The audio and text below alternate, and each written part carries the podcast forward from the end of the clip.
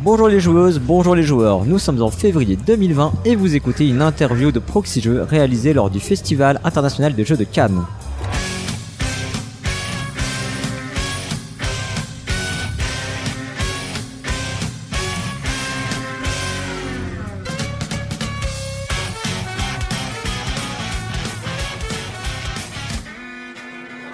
Je suis Cyrus pour ma compagnie dans cette interview, c'est le Pionfesseur qui s'y colle. Bonjour Pionfesseur. Salut, salut. Et nous recevons Accessi Jeux en la personne de Xavier et Ben. Salut la Bonjour à Proxy vous deux. Team. Salut à tous. Alors, euh, pour commencer cette interview, on a un traditionnel petit fil rouge, hein, des questions qu'on pose à tous nos invités. Donc, on va vous les poser. Je vous invite à y répondre euh, chacun à votre tour. Euh, pour toi, Ben, le jeu, c'est plutôt vidéo ou plateau? Euh, plateau. Et Xavier, Ah, Clairement plateau. clairement plateau. Le jeu vidéo, typiquement, difficile quand même. euh, Ah, pour, euh, moi- on n'a moi- pas encore dit, mais accessible, donc c'est quand même. euh, on, on va peut-être quand même le dire en introduction, mais accessible, c'est une association qui vise à rendre accessible le jeu aux déficients visuels. Et, Et du coup, bah, forcément, le jeu vidéo, c'est un peu compliqué. Bah pff, ça, ça, ça, ça, ça devient du jeu audio quoi. à défaut de vidéo. Effectivement. Mais ça, ça existe, hein, cependant. Oui, oui, ça existe. Oui, euh, oui, oui, oui, ça existe. Il y a quelques quelques références bien connues comme Blind Legend où on incarne un chevalier euh, totalement non voyant. Donc du coup, les, on est dans la peau du, du chevalier et à ce moment-là, il y a un gros travail qui est fait sur le game design, enfin sur le sound design, je veux dire. Du coup, euh, c'est ils ont mis tous les sous qu'ils avaient à mettre dans le jeu, dans le son euh, plutôt que dans le dans l'image et ça se ressent. Et on, on a été à la PGW euh, cette année. On a bien vu aussi des, des championnats de trucs de, de combat de, de fighting à l'aveugle. Ouais, de Street Fighter à l'aveugle, ouais. Alors, on continue le fil rouge, du coup, après cette petite parenthèse. Euh, ben, pour toi, le jeu, c'est plutôt en famille ou entre amis Euh, principalement entre amis. Xavier Les deux, mais alors euh, clairement pas le même style de jeu entre amis et en famille. Et euh, vous êtes plutôt euh, contrario ou Puerto Rico? Ben Moi, je suis beaucoup plus Puerto Rico. Ouais. Et toi, Xavier? Alors moi j'aime bien les, les jeux de mots foireux et tout. Alors les calembours de code contrario à l'envers, ça me va très bien, mais Puerto Rico à fond, ouais. Ouais. Alors, la mécanique d'abord ou le thème avant tout, Ben? Alors, c'est assez régulier que quand on adapte des jeux, le thème il disparaisse. Donc, c'est souvent la mécanique euh, en priorité. Toi, Ouais. Xavier? Clairement, pareil. Parce que bah bien souvent nous on se retrouve à jouer avec des sous les doigts des triangles et des carrés et des ronds au lieu d'avoir des chevaliers et des archers, etc. Donc euh, la mécanique. Et euh, Xavier, euh, le jeu, c'est plutôt en boutique ou via le financement participatif? Moi j'ai jamais, je suis pas du tout, euh, je suis pas euh, du tout gros joueur de Kickstarter, etc. Donc euh, oui en boutique et puis c'est bien en plus de, de voir le matériel. Moi, Accessi Jeux a été créé à la base pour ça. C'est parce que quand on allait en boutique, euh, on savait pas trop euh, ce qui allait être accessible ou pas. euh, mais donc moi j'allais euh, de toute façon toujours en boutique pour acheter mes jeux et c'est bien de continuer à soutenir euh, les petites boutiques locales. Et toi, Ben? Euh, moi, c'est toujours pareil en boutique. Euh, quelques Kickstarter euh, qui ont plus souvent été finis revendus que, que dans les étagères. Donc euh, voilà. Classique. ok. Je crois, je crois que sur tous les Kickstarter que j'ai fait, il doit m'en rester un dans mes étagères. Alors, question plus importante cette fois. Ah oui, ben, carrément. tes jeux sont-ils rangés verticalement ou horizontalement Euh, horizontalement, verticalement, Oh c'est juste pour que ça tombe dans tous les sens. euh, voilà. Et toi, Xavier? Horizontalement aussi. J'ai essayé une fois le vertical après avoir vu quelques vidéos sur Trick Track, mais euh, bah, après quand on a ressorti les jeux, on s'est dit bah non mauvaise idée quoi. Donc euh, horizontalement. Ok. Et, euh, Et ça, ça permet, vu que les jeux sont adaptés à la ludothèque, ça permet aussi de, les, de, les- de pouvoir les fermer les boîtes parce qu'il y a tellement de stickers et d'épaisseur de couches, elles ont Ouais. du mal à fermer les boîtes. hein. ah, oui, effectivement, ouais. Ouais, je comprends. Euh, plutôt avec un thermoformage ou avec des ziplocs, Xavier? Euh, je sais pas ce que c'est que Les Ziploc. ziplocs, c'est des petits sachets plastiques euh, qui se ferment. euh. Euh, bah nous c'est pas mal ouais les Ziploc, euh, surtout qu'on change beaucoup de, de de pions, on inverse. Par exemple quand on se retrouve dans un jeu où il y a deux des pièces de forme identique mais de couleurs différentes, on Ouais. remplace euh, des pièces par des diamants ou des choses comme ça. Donc euh, nous on a ouais on a besoin de bien de bien séparer les éléments pour que la Mm. mise en place soit claire quand on voit pas au début de la partie. euh. Ben hein Euh, pour moi, pour mes jeux perso, j'aime bien le thermoformage quand il est bien fait, c'est intéressant, enfin, voilà, quand c'est bien conçu. Mais c'est vrai qu'à la ludothèque, en général, le thermoformage, j'y vais pas long feu, hein, parce que c'est souvent qu'on les dégage pour pouvoir mettre d'autres pièces, Ouais, d'autres matériels. euh, Parce qu'avec le relief, du coup, ça rentre plus dans la boîte, donc du coup, euh, la première chose qu'on fait généralement, c'est d'enlever les thermos. ouais. Ok, d'accord. Très bien. Eh bien, on va passer euh, au vrai euh, contenu de l'interview. Alors, euh, bon, on l'a dit en introduction, hein, c'est euh, donc cette association Access Jeux. Bon, déjà, c'est une association. On vous a reçu euh, dans une interview plus longue en 2018, en novembre 2018. C'était toi, Xavier, qui était euh, venu à nos micros. Ouais. Enfin, on était même venu euh, dans les locaux de- d'Access Jeux à Yes. Paris. Avec la team Paris. Voilà. Donc euh, bon bah si les gens veulent plus d'informations sur votre association, on les renvoie vers cette interview. On va reprendre à peu près là où on en était euh, dans cette interview et puis on va on va parler un peu de, de ce qui s'est passé entre temps. Donc du coup, au rayon des, nouveautés depuis cette interview, euh, déjà on peut remarquer que vous avez fait un partenariat avec Philibert. Est-ce que vous pouvez peut-être nous en parler un petit peu? Oui, alors euh, ce, partenariat, il existait déjà l'année dernière. Euh, on n'avait rien demandé et à quelques jours du Black Friday, l'équipe de Philibert était venue nous voir en nous disant, bah on aimerait bien vous aider. Est-ce que nous, bon, le Black Friday, ça c'est pas no- notre vraiment vraiment notre cam au niveau de la philosophie mais par contre on voudrait bien vous aider et du coup faire un blague Friday et la blague c'était que euh, bah, finalement euh, il n'y aurait pas de tarif réduit euh, ce jour-là euh, pour les, clients Philibert mais par contre euh, pour chaque boîte euh, achetée euh, 5 euros euh, que ça euh, que ce soit sur la boutique en ligne ou, à la boutique physique à Strasbourg chaque euh, pour chaque commande 5 euros reversés à Accessi Jeux L'année dernière, ça a permis à notre association de récolter un peu plus de 7600 euros, je crois, de mémoire. Et cette année, on est à 11 980 euros pour le dernier Black Friday. Et c'est pour nous, c'est waouh, c'est C'est totalement inespéré. ouais. Ouais. C'est énorme, ouais, sûrement, je pense. En fait, euh, limite pendant la journée, on se demandait si euh, ils souhaitaient pas que euh, les gens arrêtent de commander. on s'est dit mais ça va faire trop. Et puis euh, non, ils, ils étaient très heureux pour nous euh, et euh, franchement nous euh, on les remet, on les a déjà remerciés. euh, par mail euh, aussi sur le salon là euh, et, euh, et ouais c'est c'est c'est une vraie bouffée d'air pour nous parce que c'est un peu compliqué de toujours euh, partir à la chasse aux subventions pour euh, pour faire fonctionner l'assaut et on a de multiples projets et on a on a besoin d'argent concrètement et donc là c'est vraiment un joli coup de pouce. Et du coup, outre les montants récoltés, ça a sûrement fait un effet de com euh, pour votre assos, je pense. Enfin, je sais pas si vous avez eu des répercussions euh, qui vous l'indiquent, peut-être. Enfin, j'en vois pas spécialement, mais c'est bien sûr. Enfin, de toute façon, dès qu'on peut faire parler, faire connaître notre association, euh, ça marche toujours bien, quoi. Bah, il y a l'effet de com euh, quand même, euh, je pense, pour les gens qui nous connaissent pas, qui du coup découvrent quand même euh, via via le site internet et via la boutique.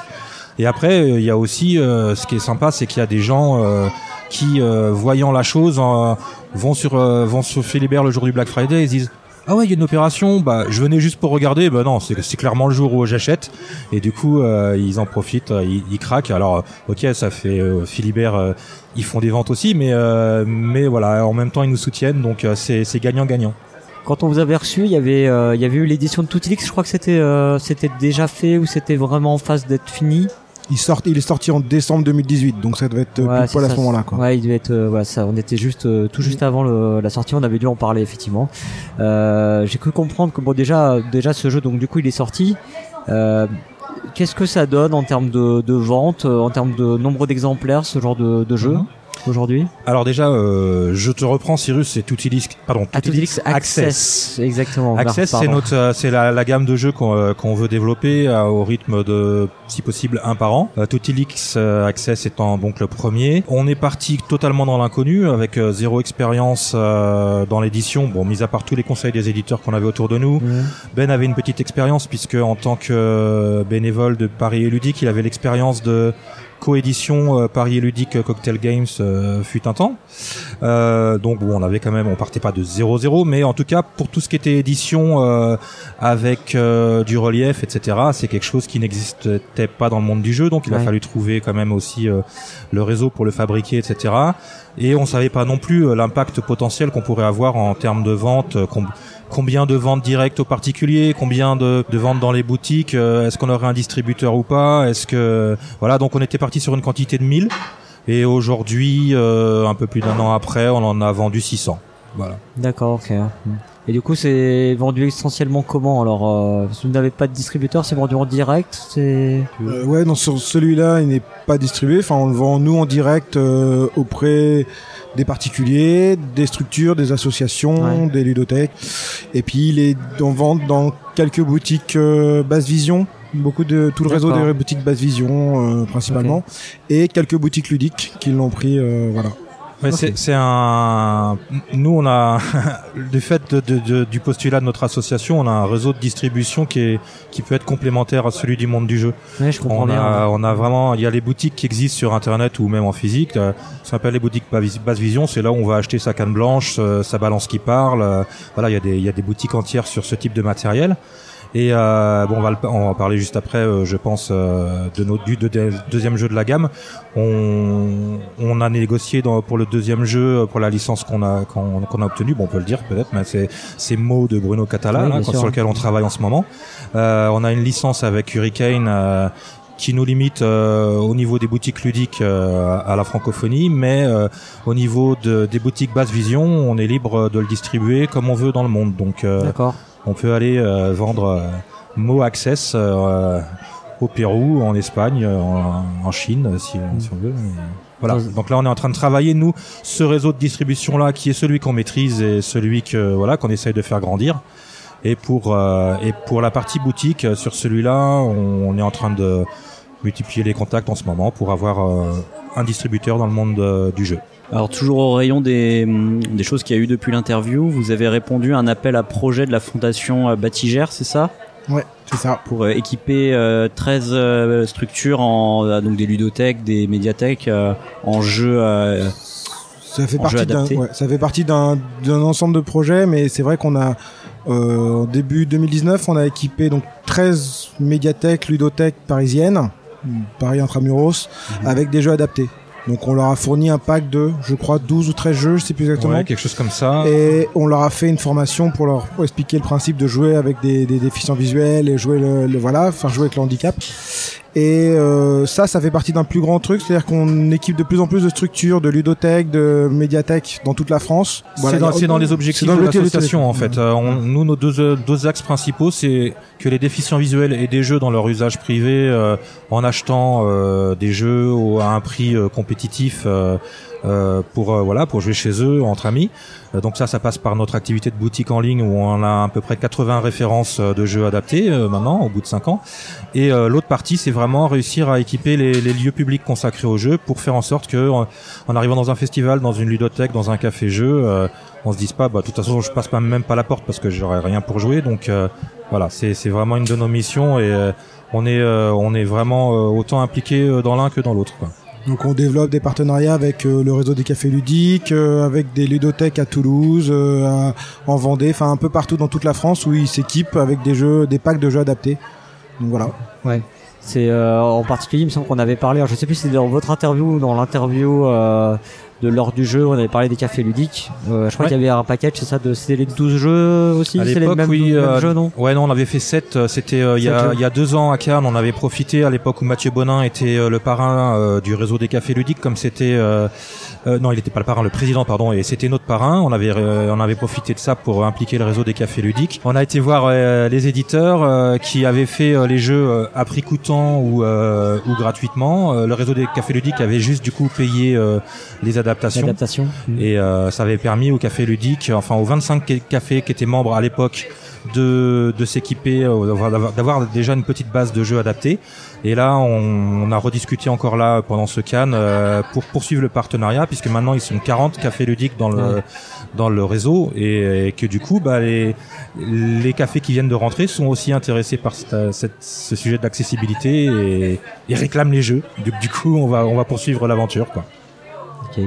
Il y a d'autres euh, donc euh, au niveau des partenariats, j'im- j'imagine qu'on a fait à peu près le tour. euh, donc tu, tu parlais des ludothèques aussi sur Toulouse, tout ça.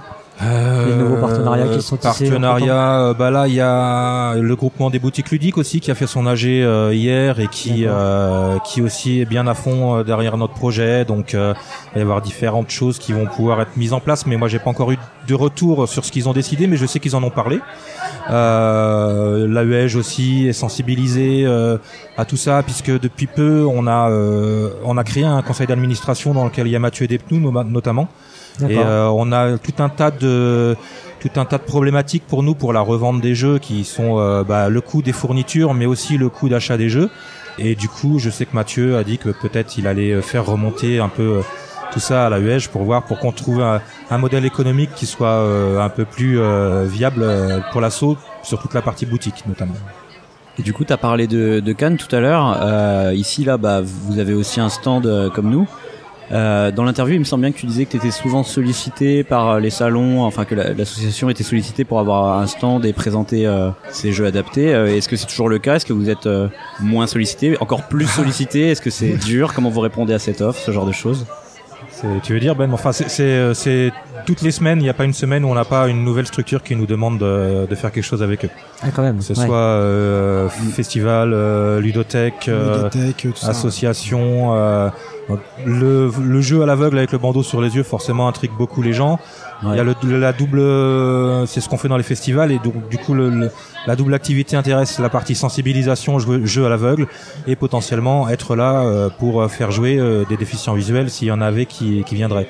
On sait que dans les festivals, euh, en plus dans des gros barnums comme Cannes, euh, c'est très bruyant, etc. Les déficients visuels, euh, c'est pas euh, leur premier instinct de se dire je vais y aller. Ouais. Mais dans Ouais. des festivals plus confidentiels, euh, qui, qui est euh, quelques jeux adaptés ou un espace pour venir jouer, c'est bien que ça se sache et que petit à petit quelque chose s'installe. On est sur du travail de très long terme pour faire en sorte que ce public-là sache qu'il peut venir à un festival ou dans une ludothèque. euh. Euh, comme je disais hier dans un interview euh, sur Trick Track, on a fait un interview commun avec justement le réseau des cafés ludiques. J'expliquais que moi, euh, j'ai beau être un gros joueur depuis toujours, j'avais avant qu'Accessi Jeux existe, j'avais jamais franchi euh, la porte d'un café ludique, quoi, parce que je, sa- je savais très bien qu'il y avait rien d'accessible à l'intérieur. Mhm. Donc euh, c'est un travail de long terme pour que les gens sachent que il existe maintenant des jeux modernes différents du euh, cette famille en braille et du memory tactile euh, D'accord, et ouais. qu'on peut en trouver dans les lieux consacrés aux jeux. Et vous arrivez à répondre à toutes ces demandes de ludothèque euh Ah, non, non, enfin, on peut pas tout répondre, sinon il faudrait qu'on se découpe en 12 euh, tous les week-ends. euh, non, non, on- enfin, on est, on est obligé de faire euh, un Comment peu vous de faites sélection. Comment vous faites la sélection? Bah en fait on réfléchit euh, au niveau de l'impact euh, de ce que ça peut apporter. Malheureusement euh, c'est sûr que entre un petit festival qui nous dit bah on fait 500 visiteurs dans le week-end et un autre qui nous dit on en fait 8, 10 000, euh, Ouais. voilà quoi. On a pas, on a tous tous une famille, on a tous euh, envie de temps en temps d'être chez nous le week-end et Mhm. euh, en moyenne on fait on fait pas moins d'un festival euh, par mois. Je parle des festivals de jeux. Mm. Et à côté de ça, on a aussi tous les les, bah, les, les événements consacrés au handicap, les salons de l'autonomie, etc.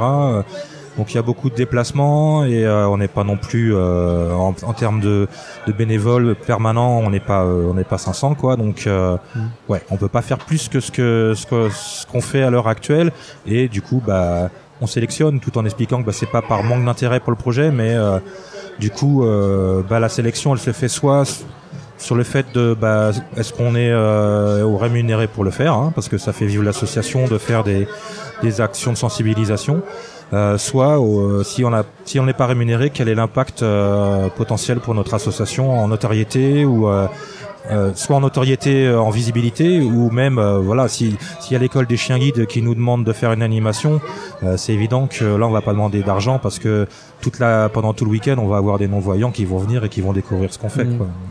Après, on peut aussi travailler des fois avec euh, des, des ambassadeurs locaux. Enfin, on travaille avec certaines associations, barrageux euh, ou structures ou même euh, personnes dans le local qui ont monté les accès six jeux, on va dire local. Alors, c'est pas spécialement des structures, hein, mais euh, voilà, je sais que par exemple. Euh, une fois à Rennes, il y avait un petit festival côté de Rennes. Ils ont récupéré des jeux euh, à l'heure de jeu qui étaient adaptés.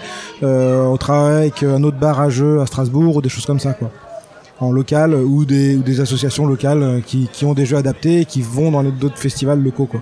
Oui, ou, ou en, ou à La Rochelle, par exemple, ça se fait dans la boutique de la grosse boîte. On a, on a une ambassadrice euh, qui, qui, a des jeux. Enfin, Jérôme de la grosse boîte a aussi acquis, euh, lui, des jeux pour, euh, pour la boutique, qui sont présents dans la boutique. Et du coup, ils organisent des soirées jeux dans la boutique. Donc, ça peut se passer un coup dans une boutique de jeux, un coup chez un particulier, un coup dans une asso de déficients visuels, un coup, euh, comme c'est le cas au Schluckenspiel à, à Strasbourg, euh, c'est notre antenne euh, Grand Est, que vous devez connaître bien, du coup. Euh, voilà, on s'appuie, on s'appuie un peu sur- de plus en plus sur les ambassadeurs locaux et on essaye de développer ça au maximum pour aussi pouvoir être représenté en région sans avoir besoin systématiquement de se déplacer. Donc tu parlais de cette antenne euh, à Strasbourg, hein, c'est bien ça? Ouais. Ouais. Donc ça, ça s'est vraiment monté parce que je crois que c'était en projet quand on vous Alors en fait, ouais, c'est un peu toujours en projet. Euh, Ils, ils ont les jeux. D'ailleurs, il n'y a pas que. Il y a aussi euh, les tricheurs, euh, le filibar aussi. Du coup, euh, modeste remerciement du du, du cadeau euh, de- du Black Friday. On, on leur envoie là maintenant un pack de jeux adaptés. D'accord. Euh, en fait, Stéphane Rochard, qui est un des trois fondateurs, je crois que ce sont trois ou quatre, je sais plus, du, fili- du Schluckenspiel, euh, était un de nos bénévoles sur Paris à la base, au départ. Mhm. Donc lui, il connaissait très très bien le projet Jeux. J'ai fait- on a fait des tas de festivals ensemble. Et euh, quand il a dit, bah, je déménage, euh, je pars à Strasbourg, c'était évident pour nous. Euh, il a dit, bah attends, euh, c'est bon, t'as des jeux. euh, maintenant, dans, faut, faut que tu sois l'antenne euh, d'Ac- d'Accessi Jeux euh, Grand Est. Et euh, alors en fait, euh, bon, il a fallu le temps qu'ils montent euh, déjà leur activité, qu'ils trouvent leurs cartes, etc. Ça a mis euh, un petit temps euh, avant que euh, que la, la, la préoccupation première soit l'accessibilité. Mais là, euh, je sais que fin mars, là, ils vont ils vont fêter leur un an et euh, nous, on va monter. euh, euh, sur Strasbourg, enfin pas monter, on va partir à droite sur Strasbourg pour pour les un an et essayer du coup d'inviter euh, des assos de déficients visuels pour leur faire connaître le schlouk. Ok, d'accord. Alors dans un tout autre registre, euh, sur votre site, euh, j'ai pu voir aussi que vous vous lanciez dans le team building, mais il n'y a pas plus de détails. Est-ce que euh, vous pouvez nous en donner un Ah. petit peu, nous expliquer ce que c'est? Alors en fait, de, de l'association, forcément, on cherche plusieurs types de financement et c'est vrai qu'on utilise beaucoup le team building pour proposer euh, des, des sensibilisations au handicap au, au sein des entreprises. Donc euh, voilà, on est fait Avec le jeu avec le jeu, on utilise le jeu pour euh, sensibiliser les personnes au handicap. euh, donc avec euh, des jeux dans le noir, euh, des euh, des sortes de d'expériences ludiques dans le noir, euh, des des manipulations du braille ou des choses comme ça qu'on propose au sein des entreprises pour sensibiliser les gens au handicap. Apprendre On à guider une personne déficiente visuelle, apprendre à décrypter un message en braille, mais toujours sous la forme d'un jeu en fait. D'accord. on va être un peu comme dans une épreuve de de Colanta où euh, on va être les yeux bandés, euh, on va arriver devant un tableau, on va on va voir du braille, il va falloir mémoriser la lettre pour aller décrypter le truc après, etc. Euh, euh, donc euh, voilà, on a différents ateliers qu'on peut proposer un petit peu à la carte en fonction euh, du temps et du budget euh, de l'entreprise qui nous sollicite. Euh, on en a déjà fait quelques-unes sympas. On a fait euh, chez AXA, on a fait euh, chez le cabinet de Loite, on a fait à la fédération de handisport. Euh, ça commence à se développer. Pour nous, c'est un c'est une des ressources euh, principales pour l'association puisque sur les ventes de jeux, en fait, on, gagne euh, peu voire euh, pas d'argent. Il y a des jeux qu'on vend avec euh, un euro de marge, quoi, puisqu'on essaye de faire en sorte que les jeux adaptés soient le plus proche possible du prix du jeu normal. Euh, avec le prix des fournitures, du coup, ça mange toute la marge.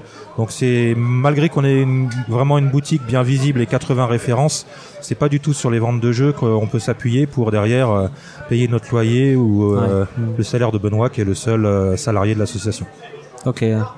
Dans le, alors toujours dans un autre registre, dans le milieu du jeu vidéo, je sais pas si vous avez vu, il y a pas mal d'associations qui commencent à se fédérer et notamment ils ont créé un guide d'accessibilité à destination des développeurs, c'est-à-dire comment créer un jeu vidéo euh, le plus accessible possible. Euh, Est-ce que vous songez à ce genre de choses pour le jeu de société euh, Alors euh, ouais, on- en fait, euh, ce guide il existe. Il existe pour, déjà. pour nous, Ah en ouais termes de déficience visuelle, il existe pas pour d'autres types de pathologies. Mais euh, on a. euh, Tu veux euh, raconter Ben? Parce que je parle beaucoup. à, à destination des éditeurs du coup ou des Alors, Alors, des euh, auteurs principalement. Des Des auteurs, ouais, déjà. Voilà, des euh, éditeurs, ça serait bien aussi. En fait, on a, euh, mais c'est mais c'est confidentiel. Euh, donc on le diffuse vraiment qu'avec des gens dont on est proche et dont on sait que ça les intéresse. On n'a pas mis le PDF en ligne sur notre site, Euh, mais en fait c'est on a une chercheuse du CNRS de Toulouse. euh, on a déjà développé plusieurs projets avec le CNRS de Toulouse sur les recherches de nouvelles techno au service de l'accessibilité pour les personnes déficientes visuelles.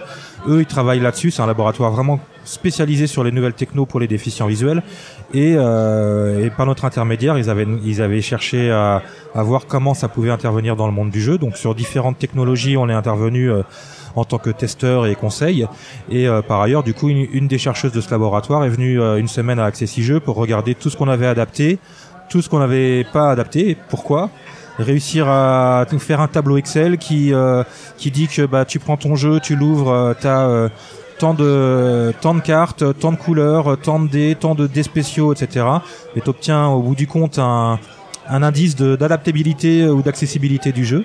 Et donc euh, c'est assez intéressant. Il y a des auteurs euh, euh, duquel on est proche, comme Roberto Fraga, à qui on a transmis le truc, parce que euh, au-delà de la, la, gamme Access euh, de réédition de jeux accessibles qu'on voudrait euh, qu'on édite, on voudrait peut-être potentiellement à l'avenir avoir des jeux originaux de ces auteurs-là et que le jeu soit accessible d'emblée, mais que ça soit un jeu original, pas une pas une, réédi pas une réédition. Et qu'il soit vendu au même titre euh, dans, dans une seule et même version qui soit accessible. C'est ça, ça, que, que d'emblée euh, il soit conçu pour être accessible, mais pas conçu pour euh, que ce soit un jeu pour non-voyants.